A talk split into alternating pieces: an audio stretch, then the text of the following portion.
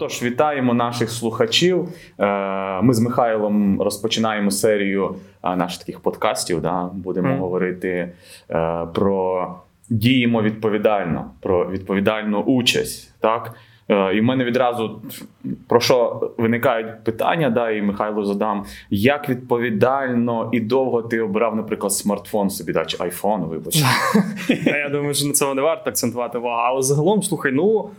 Ну, я, напевно, тижнів два-три гортав різні пропозиції, там різні е, ці переглядав характеристики, порівнював, дивився ціни. Ну і зрештою, десь, напевно, так через тижнів два, як я вже казав, прийшов до висновку, що таки бо візьму цей. Та? Замовив. От, Потім ще був такий момент, а чи правильно типу, я обрав, але все ж таки зараз все нормально. Ну, бачиш, в мене складається таке враження, що в нас. Е, люди багато часу да, і дуже я б сказав, відповідально підходять. Які шпалери вони оберуть, яку фарбу вони оберуть. Там, А в магазині, як подивишся, як довго ходять люди по магазину, як вони mm-hmm. дивляться той товар взяти чи той товар, починають порівнювати, да, що краще, що не краще. Але, а тут але.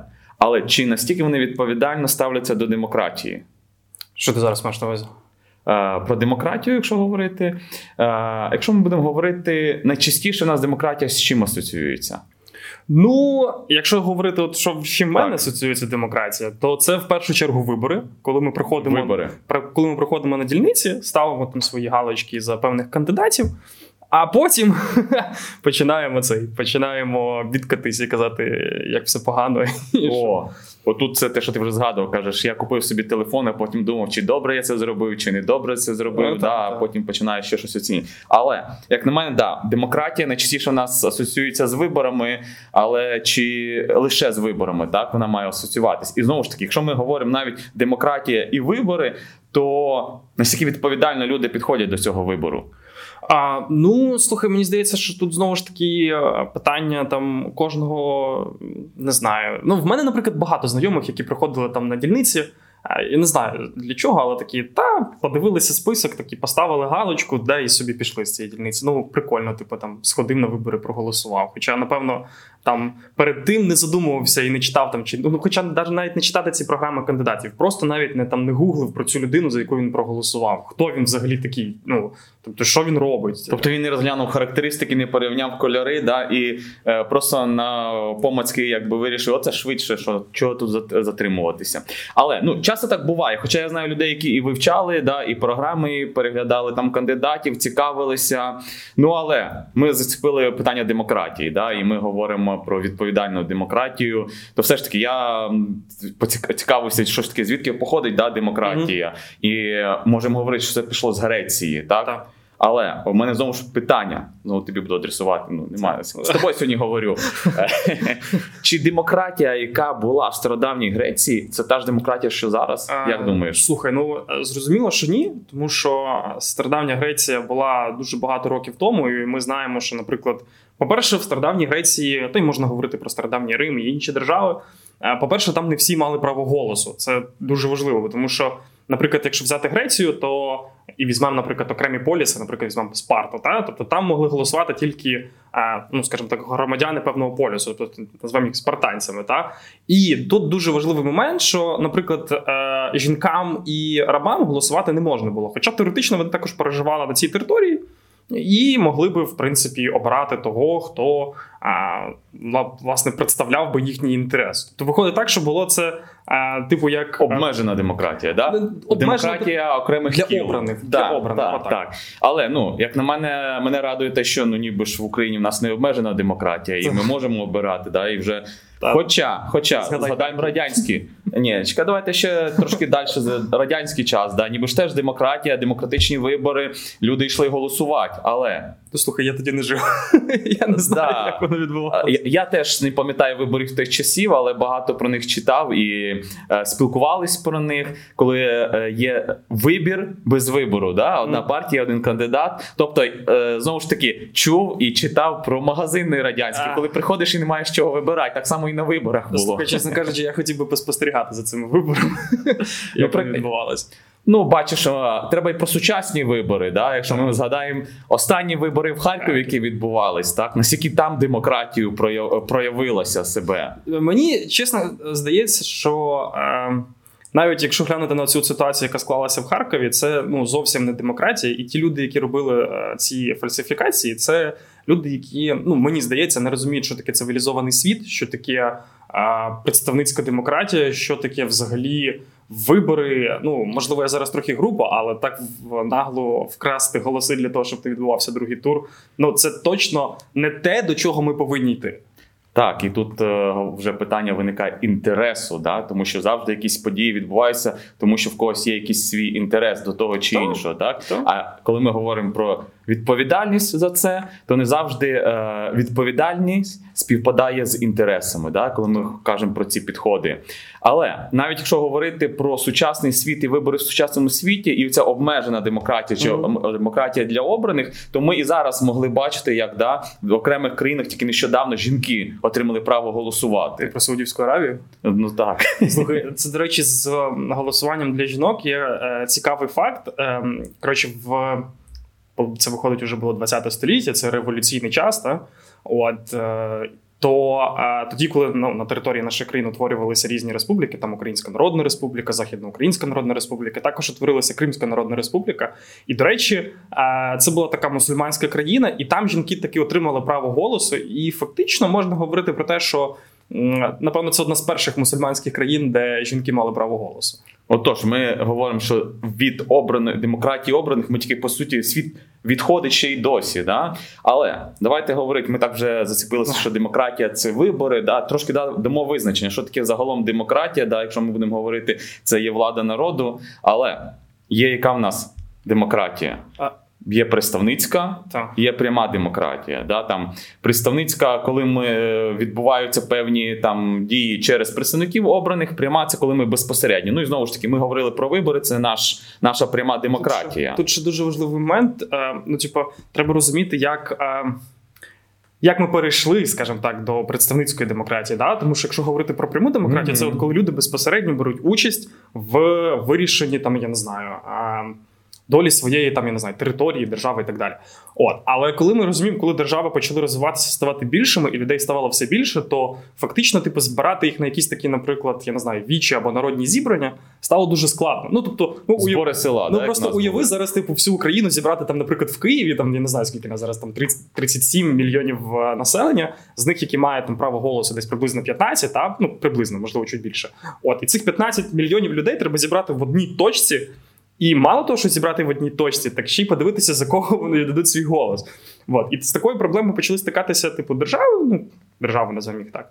І от тоді виникає оцей от, ну, оця от е, варіант демократії, представницька демократія, коли вирішили, що таки краще передати свої повноваження якимось певним представникам. Та?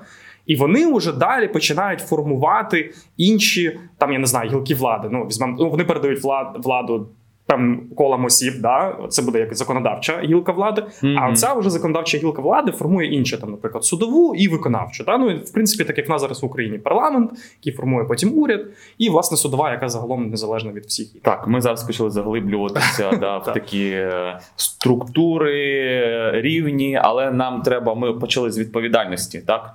Нагадую, що наш подкаст, і ми будемо спілкуватися не лише сьогодні, але й надалі про діємо відповідально, тобто відповідальну демократію, відповідальну участь, і як це може відбуватися. Ось, наприклад, що я зараз бачу в світі. Так. Е, ми згадували таке як пряма демократія. Так. Да? Ми бачимо, е, як на мене, наші майдани, да? як теж як один з прикладів. Да, там, Право на мітинги, протести, воно є. Це є прояв теж такої прямої демократії, акції прямої дії, коли народ виходить і висловлює якусь свою позицію.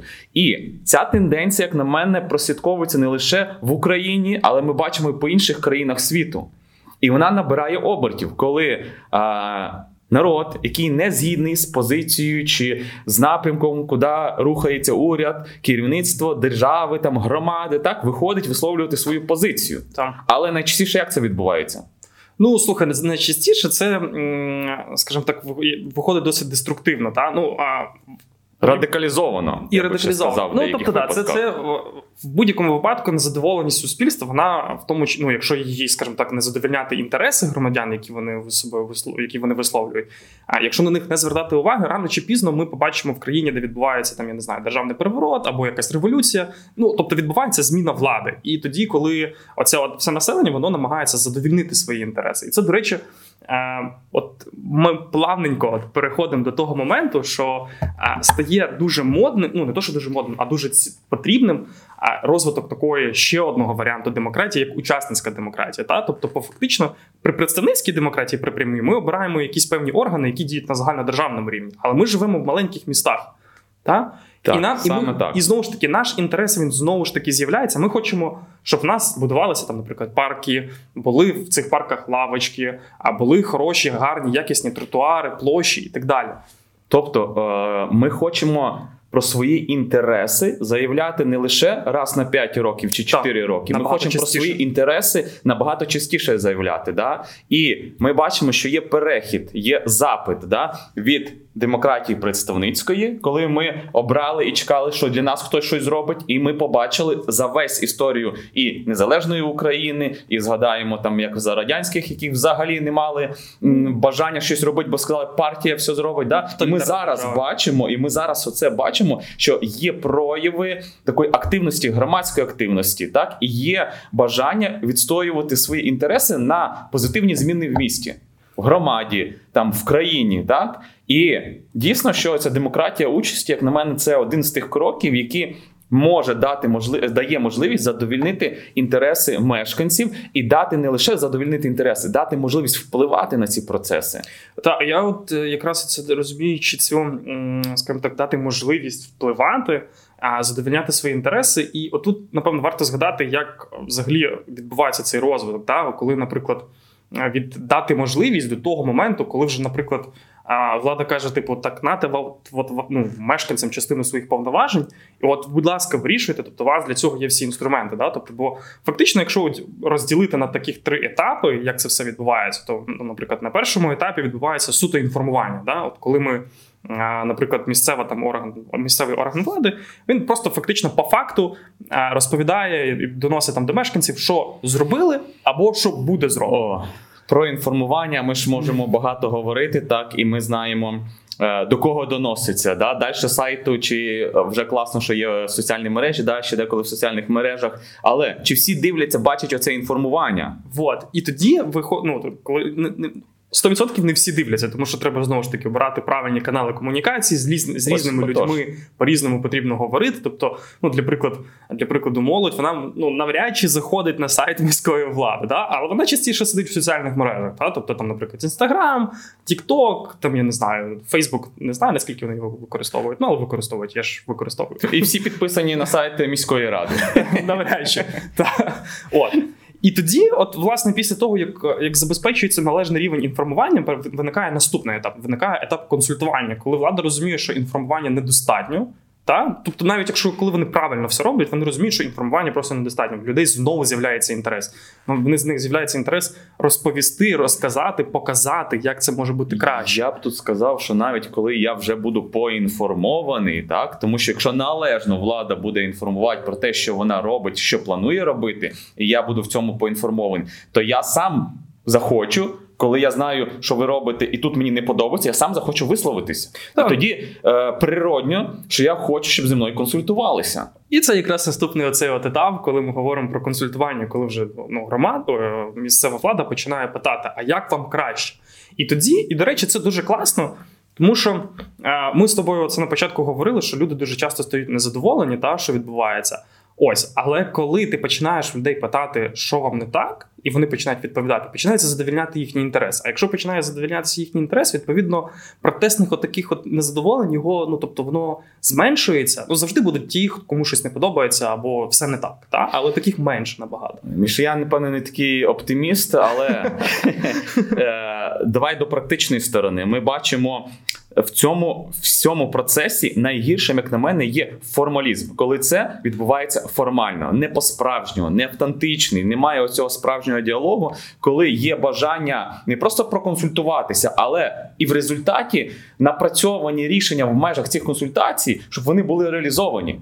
І тут є, як на мене, важливий момент, що якщо я, мешканець громади, відгукнувся, подав свої якісь пропозиції, бачення, розвитку чи якось е, напрацювання якоїсь програми, то я хочу, щоб це було враховано. Так я хочу, щоб я не дарма витратив свій час. І щоб мої пропозиції, які відображають звичайно в чомусь і мій інтерес, моє зацікавлення, як розвиватиметься громада, вони були враховані. Слухай, в мене таке знаєш відразу питання. От просто зараз є декілька інструментів, от, наприклад, які законодавчо закріплені да, для консультації з громадськістю, але вони реально робляться, от так як ти говориш, формально. Формалізм, ну, наприклад, так. громадські слухання, їх, типу, там призначають на якийсь такий час, коли люди ну, типу, фізично не можуть прийти, тому що вони А або на роботі, а Б або на роботі. Та? Тобто там на 9 чи там на 10 ранку поставити слухання по там, не знаю, тарифам, по змінам е- тарифів, ну тобто оплати на тарифів, то це ну, для мене нонсенс, і це, типу, якось воно не працює. Так от. Чого ну, чого воно взагалі так стається? Тобто, коли є інструменти, коли типу влада бачить, що їх треба використовувати, навіть і цього вимагає закон, але вони все одно це роблять формально. От чого так? Дивись, я не хочу на нічого наговарювати на мешканців громади, але ми говорили, коли є зацікавленість, да? Mm-hmm. коли я хочу, щоб мої інтереси також були враховані. Чи є в нас ця критична маса, яка дійсно подає запит на те, що ми хочемо також впливати не лише на виборах, але постійно, да mm-hmm. тому що дійсно інструменти є. Є громадські слухання, є обговорення, є е, збори громадян, є е, можливість громадських ініціатив подавати. Так, є інструменти, які вже закріплені в законодавстві, але як вони викор... чи вони використовуються загалом? І тут йдемо до того, що немає в нас системної, на жаль, немає системної практики їх використовувати. І або ще, як на мене, тут є незнання про ці інструменти. Угу. Так, незнання про ці інструменти призводить до того, що знову ж таки своє невдоволення чи можливість якось донести свій інтерес в нас проявляється через е, скарги, мітинги, гнівні пости там в Фейсбуці і тому подібне. Так? Коли я не знаю, як правильно донести свою думку, позицію, не знаю, не володію цими інструментами, а влада своєї сторони не пропагує, що ці інструменти є, і ми зможемо можемо з вами конструктивно спілкуватись, а не через постіки в Фейсбуці. Так, відповідно мешканці знаходять для себе те, що є для них легше. Тому я думаю, що тут і наше завдання також да проінформувати і донести інформацію про те, які ж є ці інструменти, і як ці інструменти дійсно дієво можуть працювати на користь громади. Да, І дійсно бути, щоб цей діалог влади і громади був конструктивний і давав результати, результати для громади. Тому що якщо ми говоримо про інтереси, інтереси наші багато в чому не будуть збігатись в кожного свої інтереси і в кожного своє бачення. Але якщо ми поставимо за ціль, що ми змінюємо там не лише свій двір і свою квартиру, а ми змінюємо свою громаду, свою вулицю, так то відповідно ми повинні розуміти про спільний інтерес і почати шукати цього консенсусу, працювати над спільним інтересом. І тут дійсно, коли є чіткі правила, які дають можливість нам спільно напрацювати рішення, і воно буде зрозуміле і сприйматиметься всіма, хто був в процесі. Mm-hmm. Так відповідно, ми будемо говорити, що це якийсь є спільний інтерес в цьому врахований. От і дивися, тут вона відразу теж є питання, тому що ми от зараз зупинилися на цьому от рівні консультування. Ще е, ну, типу, етап такий спільно прийняття рішень. І якраз на цих двох етапах є дуже класні ну, як мінімум два інструменти, які може місцева влада використовувати. Я думаю, що нам варто було про них, наприклад, трішечки їх про них розповісти, зачепитися. Та? Тому що в рівному... казав навіть не два, в рівному вже три є. Вже ну так. Вже три навіть і от, і от, власне, є в рівному рівно взагалі. Стало таким першим містом, де було скажімо так прийнято положення. Та це такі правила. Давай Окей, давай правила та положення да, правила, за складу. Коротше, прийняті правила, за якими. Е, за якими можна і треба консультуватися з громадою. Це публічні консультації. Ну просто консультації. Їх можна називати там не публічними, просто консультаціями. Тут головний момент в тому, щоб використовувати декілька, скажімо так, не точно інструментів, а декілька варіантів, як як запитати в громаду. Да? Бо, наприклад, так, опитування, так. там, наприклад, якісь зустрічі, я не знаю, якісь можливо в формі там. Картування, мапування і так далі це все інструменти, які можна використовувати, які, з якими можна консультуватися. Але ми бачимо, що ну не зовсім активно використовується. Да? Наприклад, в рівному окей, правила є, в інших містах правил немає, але хтось там, наприклад, використовує якісь певні інструменти, а деякі міста взагалі не використовують. І, типу, немає немає розуміння, чого це треба робити. Так от, чого це треба робити? Чого це треба робити? Давай е, знову ж таки, ми вертаємося до того, про що ми згадували. Радикалізація настроїв громади призводить до того, що відсутність конструктивного діалогу, мітинги під радами. Е, постіки знову ж таки негативні з'являються. Да? І ми бачимо, що всі дії влади через призму навіть якісь маленьких кроків негативних сприймаються загалом негативно. Да? І що би влада не робила, вона завжди буде погана. І ця позиція не зміниться, якщо влада не зробить цей перший крок і не почне з громадою говорити, не почне спільно напрацьовувати рішення через публічні консультації. Е- електронні петиції, чути їх, а не просто зробити можливість на сайті їх виставляти, так, але звертати на них увагу, доопрацьовувати їх і враховувати їх. І звичайно, інструмент, я думаю, який зараз є найбільш популярним, зокрема в багатьох містах України, це є громадські бюджети. Да? Ти вже згадував про цей наступний рівень, який є найвищий рівень да, спільного прийняття рішення, да, коли безпосередньо мешканці можуть вплинути на ці рішення, і це є класно, тому що вони відчувають безпосередньо свою участь. Да, Я прийшов, я проголосував, і рішення прийнято.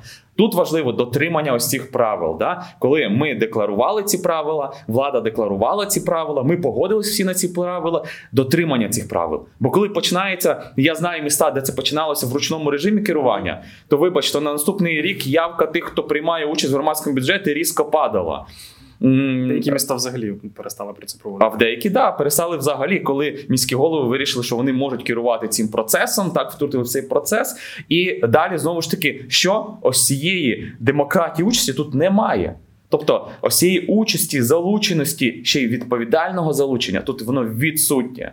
І те, що ми говоримо про те, що наш серія подкастів буде стосуватися діємо відповідально, воно стосується не лише мешканців, які повинні відповідально підходити до цих процесів і до того, що відбувається в їхній громаді, але стосується і влади також, да? тому що влада повинна відповідально ставитися до цього процесу, а не формалізовано, бо цього вимагає просто десь там законодавство, і щоб mm-hmm. нам, нам не було штрафу чи якоїсь е, догани від когось, так то е, ми оце зробимо. І е, да, і дивися, це знаєш, це такий, як ніби е, суцільний механізм, де типу громада і влада це типу як гвинтики, і вони цей механізм ну просто не буде працювати, якщо один десь там, наприклад, виключається, бо там, наприклад, заржавів чи ще щось. Е, Дивись, є ще такий момент. От публічні консультації. Ми ще повернемося трішки до громадського бюджету, але от є ще інструмент публічних консультацій, і от зараз. А, Ну, ми розуміємо, щоб типу все класно працювало, треба його скоріш за все, не скоріш за все, а виносити на законодавчий рівень. Та? Тобто і зараз в Україні mm-hmm. там напрацьовується закон про публічні консультації, який зобов'яже а, не тільки місцеві ради, а й загалом а, державний апарат да, да, да, державний апарат консультуватися з громадою, ну і з громадянами під час прийняття якогось рішення. Але тут є дуже важливий момент, та? бо, наприклад, знову ж таки. От були громадські слухання, да? їх прописали в законі, щоб вони там обов'язкові при певних якихось питаннях. Mm, да? Але так. ми, наприклад, чесно, от чесно сказати, можливо, в якихось менших населених пунктах, де ну, скажімо так, людський капітал і люди краще один одного знають, бо вони частіше пересікаються з одним з одним, воно можливо краще працює.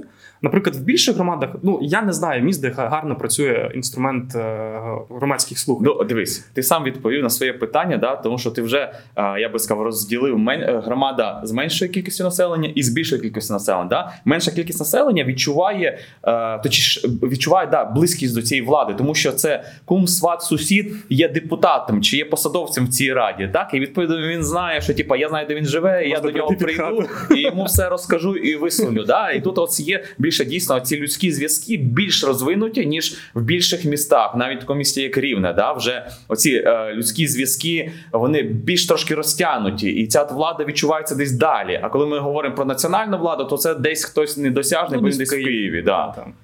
Так от, і до чого я вів? От коли, наприклад, е, все ж таки цей закон він точно буде про публічні консультації. Так от. Е, можливо, під ну я не знаю, це тільки не то, що порада, а якісь ну, трішки роз'яснення, тому що ти ж уч, береш участь в цьому напрацюванні цього закону. Що треба зробити, або я не знаю, або що не зробити, щоб лічні консультації, який інструмент хороший, да, до речі, приклад Польщі дуже гарно, типу, він е, показує, що вони там працюють, вони там також на законодавчому рівні закріплені, але щоб воно просто не зобов'язало там, наприклад, органи місцевого самоврядування виконувати його для, для галочки. Ось тут це буде завданням, так е, тому що ми зараз працюємо в тій групі, які я працюю над доопрацюванням цього законопроекту у підготовці до другого читання, і тут буде завданням, звісно. На місцевому рівні прийняти правила, тому що закон приймається на національному рівні, але на місцевому рівні мають бути прийняті правила, і ці правила дійсно мають бути дієвими, тому що багато класних інструментів участі, в тому числі і громадські е, слухання, там е, місцеві ініціативи, вони були похоронені через те, що прийняті такі норми, які є неживими. Їх реалізувати звичайний мешканець не може. Тому наступним етапом, вже після прийняття закону, буде те, щоб на місцевому рівні прийняли живі норми. І тоді це буде класно. Тоді громада буде знати, що норма працює, і ми можемо її використовувати. Але. Інформування, ми знову вертаємося до найнижчого рівня. Ми можемо класні інструменти запроваджувати, але якщо не буде інформування про них, Якщо не буде будуватися довіра, то всі ці інструменти з часом будуть все нижче, нижче про них будуть забувати, да, тому що воно стало стає недієвим. І щоб знову не вернутися до тільки протестів, мітингів і е, постів у Фейсбуці, повинна і влада в першу чергу зі своєї сторони намагатися більш активно пропагувати конструктивний діалог, конструктивний діалог з громадою. І як на мене, це от ті шляхи, які допоможуть і владі більш конструктивно працювати, тому що вона не буде витрачати час там на пояснення того, і чого так відбулось, бо вони вже це завчасно проговорили.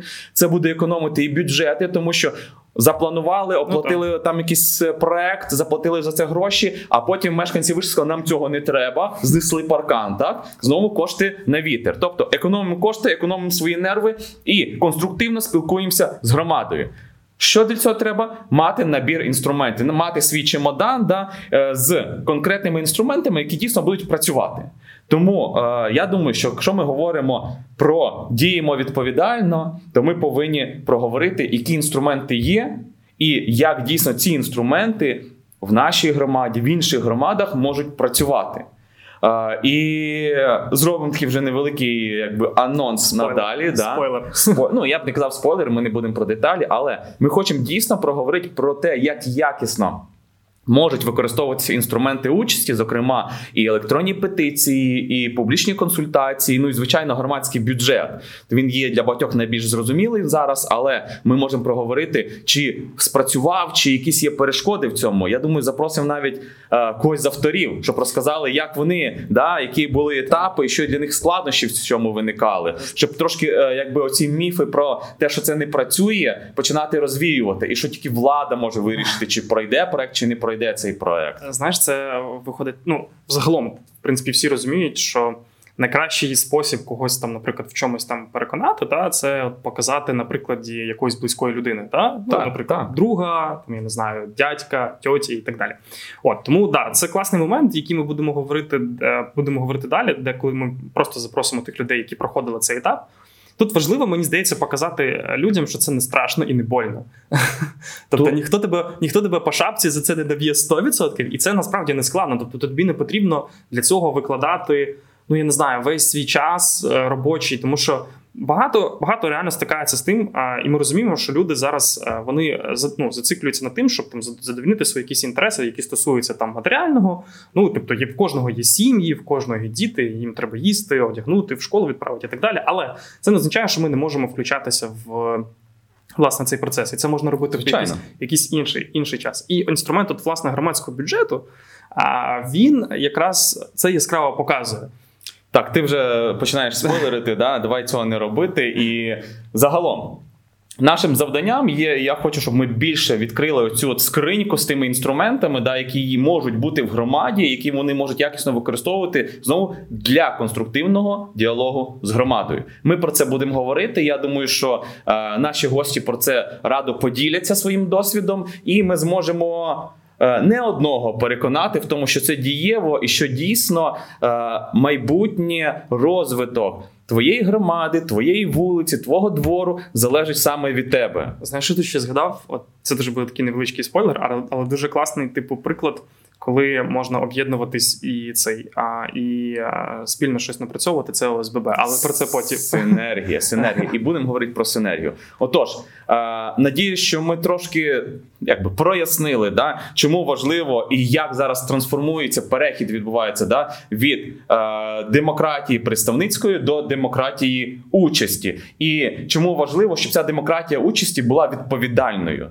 і дієвою. Тому е, Михайло, Михайло, да, е, шукаємо, запрошуємо наших гостей на наступні наші обговорення, дискусії, проговорювати і запрошуємо вас долучатися, поширювати цю інформацію. Писати в коментарях, що не так. Так, і пишіть, які у вас є запити, питання. Так, ми будемо їх також обговорювати. Дякую.